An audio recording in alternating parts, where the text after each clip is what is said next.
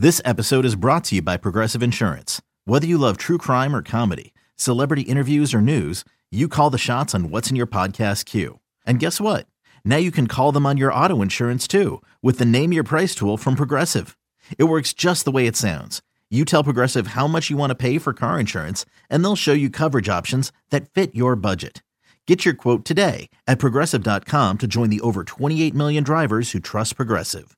Progressive Casualty Insurance Company and Affiliates. Price and coverage match limited by state law. This episode is supported by FX's Clipped, the scandalous story of the 2014 Clippers owner's racist remarks captured on tape and heard around the world. The series charts the tape's impact on a dysfunctional basketball organization striving to win against their reputation as the most cursed team in the league starring Laurence Fishburne, Jacki Weaver, Cleopatra Coleman, and Ed O'Neill. FX's Clipped, streaming June 4th, only on Hulu. And welcome back into BetQL Daily. Ed, Joe, and Aaron have the week off. I'm Chris Mack today alongside Kate Constable. We have got you covered right up until noon Eastern, 11 Central, 9 Pacific, as we do every day here on the BetQL network for BetQL Daily, 9 to noon Eastern, 6 to 9 Pacific. Take us with you wherever you are in the world and whatever you're up to on your Audacy app, A U D A C Y. It's free. Download it. And like I said, literally anywhere you got cell service, you're going to find the BetQL network right there inside your Audacy app alongside all your other favorite stations and podcasts. Also, go to betql.com. I I pumped it up big yesterday because I really liked the piece because there was a ton of research involved in it. Kate had a great write up yesterday at betql.com about the home run derby and handicapping it. Guess who told you Vlad Jr. was gonna win the home run derby? Guess who told? She did. She told you that Vlad was going to win the home run derby. So go to betql.com and get insights like that from our entire team and all your five star bets every single day once the second half starts up again as well. All star bets, I'm sure we'll have some of those before the end of the hour in our lightning bets round as well. And I want to get into sort of tiering the teams in the NFC. I did it yesterday, Kate, with J Rod on the AFC side being as you're in Chicago in an NFC city, I figure we can talk NFC today and kind of talk about which teams are locks for a playoff spot, which teams are on the bubble, and which teams still have some work to do. Um, it was kind of spurred on by uh, uh, something I saw yesterday. So Jim Irsay was on the Pat McAfee show and said about their rookie quarterback Anthony Richardson. Listen, he's gonna have to play if he wants to get better. That's I'm paraphrasing, but that's what he said is Anthony Richardson's going to have to play if he wants to get better. We could uh, we could put Gardner Minshew in there. Obviously, he might be better early on, have a better handle of the offense, but we have to get Anthony on the field. That's Shane, Shane Steichen, their new head coach. That's his call when he decides to do it. The win totals for teams with rookie quarterbacks are all in the six and a half to seven and a half range. Six and a half on the Texans with CJ Stroud, six and a half on the Colts with Anthony Richardson, seven and a half on the Panthers with Bryce Young. So, which of these three do you like? Do you not like? And how do you how do you kind of handicap the win totals on these three teams in particular, knowing that it looks like Young may start right away from day one? We're still not sure about CJ Stroud necessarily, and it sounds like Anthony Richardson will take some time to ramp up as well.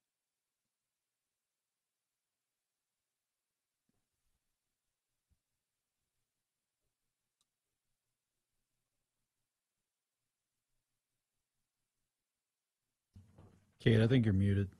I was muted. I'm sorry about that. Uh, uh, the things that uh-huh. I'm looking at, I know after all our issues early in the show, I'm probably giving you guys a heart attack here. um, what, what I'm looking at when handicapping these rookie quarterbacks and their win totals is who, what kind of weapons do they have around them, and what's their schedule like? Carolina, I mean, their uh, their receiving corps not great. I mean, one of the lower ranked units uh, in the NFL this season. Obviously, they lost DJ Moore to the Bears. And then if you also look at Carolina's schedule, I mean, two divisional games right out of um, the start. You know, you're at Atlanta, at New Orleans, and then you go Seattle, Minnesota, Detroit, and Miami. Like the, n- none of those games are a cakewalk for you. So all of a sudden, what you start the season I don't know, maybe you win two of those games, two and four. Right. It just it, it feels like a, a, bad start to the season in terms of getting out on a good foot. Um, also a new head coach. So that's all to say. Carolina, I would go under seven and a half for those. Hmm. Indy and Houston, um, those are two that I might look to the over, and I'm probably more confident in the Colts over six and a half. And yeah, I, I mean, starting Anthony Richardson, probably going to have some growing pains early on, but I yeah. think he has a little bit more um, to work with around him. So I'm looking at yeah, the over I, for, for Indy. Houston, I have no I, idea. Yeah, Houston, I think, is kind of a crapshoot based on. I still don't know when and how they're going to deploy C.J. Stroud. If it's, you know, if he, if he has a great training camp, is he in there week one? Um, Anthony Richardson, I think it's clear now, especially from what Irsay had to say yesterday on McAfee's show, was um, they may lean towards starting Gardner Minshew the first few weeks and let Richardson get his feet wet as the season moves on. Um, even if he's insisting Anthony Richardson has to play, it's more like, hey, he's He's got to get there, but eventually. Um, Bryce Young, actually, I'm, I'm not. I'm actually kind of high on the Panthers, and you make a ton of great points about the loss of receiving weapons, but I like the addition of Adam Thielen. I think that's a dependable target, especially in the middle of the field, red zone, third downs for Bryce Young to rely on, a veteran like Adam Thielen. You've got Hayden Hurst in, at the tight end spot, another veteran target in the middle of the field for Young to look to when things get a little crazy, which they can for a young quarterback. Um, I like being able to lean on Miles Sanders as a as a one-two punch to Chuba Hubbard in the run game, but more so as a guy that we know can do things when when he gets the ball on the outside in the pass game. Uh, I like the way they've remade the offensive line. Signing uh, uh, Bradley Bozeman, I think, is a big move for them. Of course, Ike Ekwonu now has a full year under his belt as well at the left tackle spot.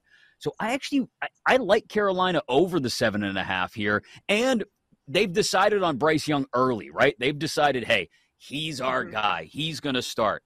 I I really do appreciate the fact that it's for Bryce Young, it's about, hey, I'm in there. Now I just got to learn. Now I just got to do. And it's not about, oh, when are we going to put you in there full time? What do you have to show us in order for that to happen? How much does your eventual backup who's starting in front of you, how much do they have to fail before you finally get that opportunity? So, for so many of those reasons and more, I actually like Carolina over the seven and a half. I think they could be a bit of a surprise. And being in the weak division, too, I think does help. You know, being in the NFC South, um, I think th- the more I think about the Saints, the more I think Derek Carr can help sort of wallpaper over some issues down there. Uh, but it's still you've still got Tampa in the division. Uh, you still got a very questionable Falcons team in the division. So I don't think it's out of the realm of possibility that the Saints win the division with nine wins and Carolina stays in the conversation down to the last couple of weeks and maybe goes eight and nine. I, I, I'm a very big believer in the Panthers. Okay, okay, I can get behind that. I can get behind that. um, I mean, I, I, know that's not very convincing. You do make some no. very, very good points. no, it's it's really not of me. Um, I just with what we saw, I know it's a completely different you know, coaching staff mm-hmm. and everything and quarterback. Carolina was just such a mess last year that they kind of just left a sour taste in my mouth. And that's not a very sure. good reason to be handicapping in under or anything like that. It just feels like it's going to take this team, this organization, a little bit of time to turn around. So eight wins. But to your point of the weakest division yeah. in all of the NFL this year. So yeah, I mean, I mentioned that they play Atlanta the first week. That could easily be a win for them, and maybe that you know gives Bryce Young some confidence straight off, right off the bat, and and they kind of start rolling from there. So, um, I can I can get on board with your point. I still am not going to bet it. I'll give you that. You still you still think I'm crazy? That's okay. Say it. Kate. I do. I, I still I, think you're crazy. I still think okay. you're crazy. That's why we're supposed to have these conversations. If you think I'm nuts, you say, Chris, you're little uh, today. Um, and that's, uh, but I, I see, maybe I'm putting too much stock in the schedule, right? Like, again, I look at it and see, okay, we've got six games against the inferior NFC South. We've got four games against a really bad AFC South, too. I mean, who's going to come out of that division? So you're telling me 10 games on Carolina's schedule are against teams that are kind of right there on their level, that have no idea what they are or what they're supposed to be necessarily. Um, to me, if you just win half of those, okay, we've made it to five and five. Even if you go four and six in those 10 games, all right, we're four and six with another seven games to compute. You win three of those, we're getting real close to the number there all of a sudden. Maybe again, I'm putting too much stock in the schedule, but that's that's where and maybe too much stock in Bryce Young as well, because I, I do have question marks about him, especially once he starts to get knocked around because of his build. Does he does he miss time in, in, in the middle of the year? And then what's that Carolina offense look like? Especially if let's say he hits a, hits the ground running and he's got a little bit of a groove, and Carolina is starting to see some positives early on from this revamped offense. But then again, because Bryce Young is not exactly built like the big strapping quarterbacks we're accustomed to, he does miss a couple weeks because he takes a nasty hit. Um, then that sort of sets everything off the rails, and all of a sudden we're talking about Carolina. At least in my estimation, is more of that six to seven win team that you and everybody else uh, seems to have them pegged as. But it brings up an interesting question, which is how do we handicap the NFC as a whole right now, looking at this picture? We- We did it yesterday with the AFC uh, Jim Rodriguez and I, and we kind of tiered the teams in the AFC. Hey, there's the Chiefs, Bengals, and Bills. Um, and then there's another handful of teams in that second tier, and then sort of the borderline playoff teams. So as we look at the NFC right now, do we have more than, I'll say, two locks to, to absolutely lock, stock, rubber stamp, more than two locks, they're going to the playoffs? Mine would be Philly and San Francisco.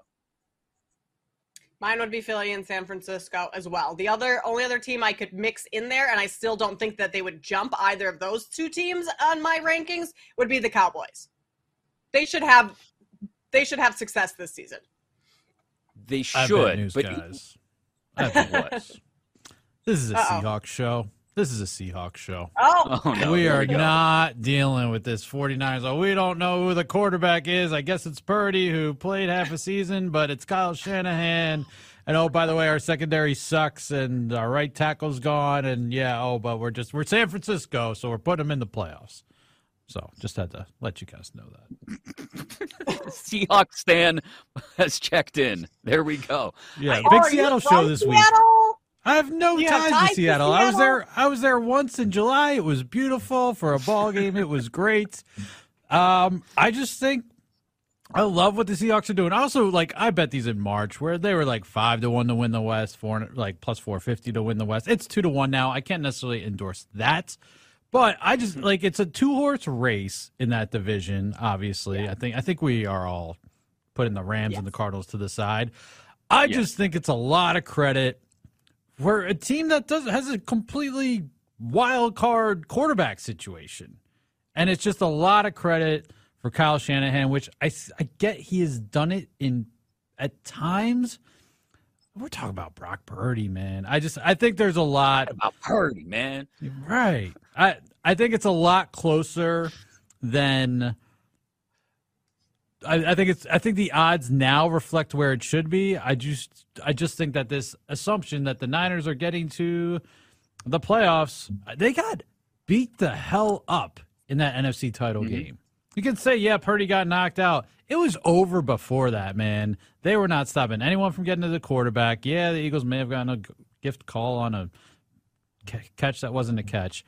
But they were just they were completely outmatched in that game. Secondary had issues. There's a lot of issues in San Francisco. I think like it- they made a great D line move, and like Bosa's still legit. You know they've got some good pieces on defense. I just don't know that they're the shoe into the playoffs that everyone kind of assumes they are. Minus 450 at BetMGM, Paul. Minus 450, the Niners to make the playoffs. Which means like on the other side, it's got to be like what plus three fifty something to miss. Yeah, you know what? I don't have that in front of me, but you're probably yeah. That that sounds like a a, solid number. That's you, that's it. You're just jumping at the big odds. I see what it is, Seahawks stand. I see play. what it is. Value play. Now, Value I play, mean, yeah. But Geno Stan, you know, did some nice things in the draft. He did. He did. Short uh, up the uh. defense a little bit. Legion of Boom uh, Part the, Five or whatever. The Seahawks surpassed like all expectations on like a whole nother level last year. They were they True. were their win total was five and a half. They won nine games. Can they do that they again? Sh- but they should have three out of four wins, no problem, right? Like at the bottom against the bottom half of their division. And so I start right. to oh, add oh, yeah. up the wins. Yeah and, and, and I go, okay, they're they're at least the second best team in their division, and I I think the West is probably the only division that produces uh, two playoff teams. Like I think we get three from the East most likely if the Giants stay consistent and steady. And we yeah. mentioned the Cowboys and we know the Eagles.